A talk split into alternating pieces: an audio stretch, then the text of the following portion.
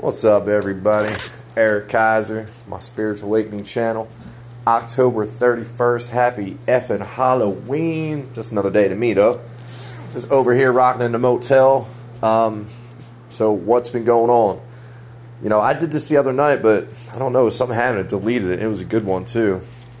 You know, I really went into living in the present moment and how us as people were so brainwashed just to stare down all the time anymore and how depressing that is. But let's get to the juicy juice stuff, right? So, you know, I asked my ex when we got, not when we got, when we were deciding to come back to Georgia, I needed two weeks to get my shit together. And, you know, we're at the two week point now.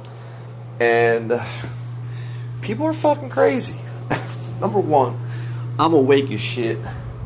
I'm aware. I get feelings. I can tell when people are lying, trying to bullshit me. And uh, it's kind of a pretty cool thing to, to feel that way. And, you know, I feel that way a lot with my ex. And, you know, let's talk about coming up in the world, right? I don't have a license. I don't have a fucking car. I'm living in a hotel. I gave away everything I owned to get out of that marriage. So that should tell people how damn bad it was. I gave her everything. She got to move in with her mommy, you know, where she has zero help. So she starts asking me to watch my kids tonight and tomorrow night so she could work. yeah. And I kind of knew that was BS, right? I, I, I just felt it. And I would have watched my kids, but the problem is I work from 4:30 to 9:30 at night online, and my kids are super loud, and I don't want to lose my job because I make damn good money, and I like doing what I'm doing, and I have to be professional. If I'm not, then you know they do listen to calls. If there's kids screaming in the background while I'm trying to be professional on the phone, it's not a good look. So you know I had to deny the offer. Well. ah, you know, people send me things, and you know, they send me a picture of her at good old days for a Halloween party. So I text her. Ah, you having fun? what are you talking about? Because I said, Are you having fun at the bar? What are you talking about?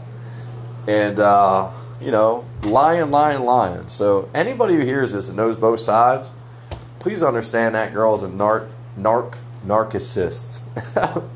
Hardcore.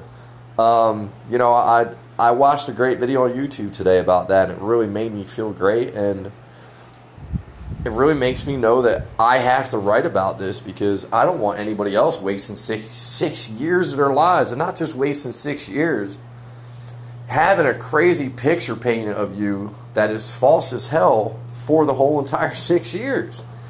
And then get out of it and still have the picture being painted when you don't even want nothing to do with it no more. Unfortunately, I have kids with her. Funniest thing is, I predicted this weeks ago. I knew this was going to happen. She was going to slide straight back down and fall back into a lifestyle that, shit, that lifestyle took everything from me that I ever cared about. And unfortunately, it's probably going to do that to her too. I don't want it to. I want her to get her shit together like she says she's going to. And as she puts it, trying to get ahead. Well, I don't think you're going to get ahead going out to the bar on Halloween, getting drunk and driving and getting a fucking DUI. Let's hope that don't happen, right? So what's going on in my life? Enough with that mess of a mess. So I got a place picked out in Roswell. Uh, matter of fact, I'm gonna jump online here in a minute and fill out the application, and uh, I'm gonna move out there. It's on it's on the hooch. You know, you can have a kayak, which is pretty cool. There's major, major, huge parks all over the area. Everything's close. Downtown Roswell is a bike ride away, and uh, that's where I'm to pull off my come up of come ups. Um, you know, I'm still doing the the online coaching thing. I make good money doing that. I started tinting again too. Made good money the other day doing that, but when I get the Roswell, I'm only going to offer ceramic tint. I'm going to charge people like $550 a car. If I tint, I'm going to I'm going to get paid to do it very well because um, it's not really what I want to do anymore. You know, I'll do it to create a side income to level up even faster, but it's got that nasty feeling. I'm going to have to be there for my kids like real, real quick. So, you know, there's a car wash right next door, and it's just funny, you know, when you take courses of action like I always do. I just walked over there to see if I could tint some side windows and stand there and talk to people. And, uh, you know, it ended up uh, turning into a five car wash deal where they need all the flat glass done. So I sent them a bid, and we'll see if I get that. If I do, it's about oh thirty eight hundred dollars, four thousand dollars, something like that. Not not a bad paycheck, and flat glass is easy. I can fly through a store in like four hours, and about eight hundred to a thousand per store. So not bad deal. Um, you know, and then I have a buddy who, back in my drinking days, I just couldn't get my shit together he buys and sells hotels. He's an investor, and we're talking big paper. You know, this is one percentile paper. This is life changing, and all I got to do is find people who want to invest with him, and his return is friggin' amazing, right? His return is twelve point five percent. So, say if you had a million dollars of liquid asset and you gave it to him, and you kept it there for a year, he'd pay you twelve thousand five hundred dollars every month in interest just to leave the money there. And then as long as you give him a heads up that you want to pull it out, he gives you a million dollars back. So it's not a bad deal. it's a damn good return actually. And uh, so I want to get in there quick as possible for the economy takes a shit, and uh, people are afraid to throw up any money because I know that shit's coming. So if I get in there now, I could pull about five deals shit, I'd probably make 150, 200 grand.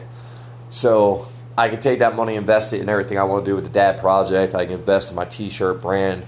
I can invest in the Awake Ones website, where you know I kind of want to offer some, you know, merchandise on there too that follows the awakening process. Uh, you know, I want to do a ton of public speaking, and I don't plan on paying, you know, paying myself to go out there and do that.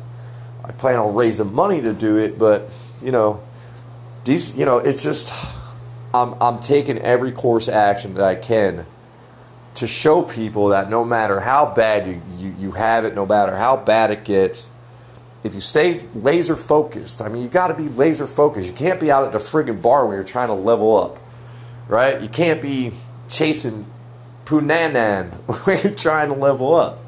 You know, you got to be business, right? So I'm about to sit on this bed at 11:37 p.m. and keep writing my my stage presence for the Dad Project because that's just important to me.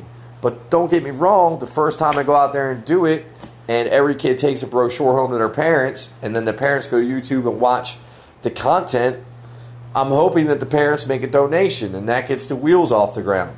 You know, once I get the wheels off the ground, and I really don't have to worry about doing anything else but concentrate on the Dad Project, then that's when I'm to start lobbying alcohol companies. I'm to start running, writing grants to the government to try to get funds from them. And then, the ass kicker of it all, I'm going to go against alcohol and television and run ads. That's what I'm going to do with the money. And that, hopefully, I can raise more donations from people who see the ads on TV. So, that's where I'm at in life, right? I'm smart enough to know that you want to level up, you stay focused, you sit your ass down, and you figure out how what kind of skills do you have? How how can you make money? And by not killing yourself and not by affecting anything else, you know, today I took a six hour bike ride. I was out on the Greenway in Suwanee from nine o'clock in the morning till about twelve thirty. Came back, ate lunch, jumped on a bike, went back out there till five. And let me tell you something, my ass is a little sore, but I had such a good time, and that's what life is all about. Like whoever listens to this, start living your friggin' life. Get out there and do what you love to do. Have some damn fun. If it's golf, go play freaking golf. Like, get out there and do something. Don't be staring at a damn phone or a television or a computer. That that's stupid. That just doesn't make any sense. We're in the midst of an awakening. The planet is in an ascension. If you don't know what any of this stuff list like, I, if you don't know what I'm talking about, just Google it, look it up. It's all over YouTube, right? I'm not a professional at this.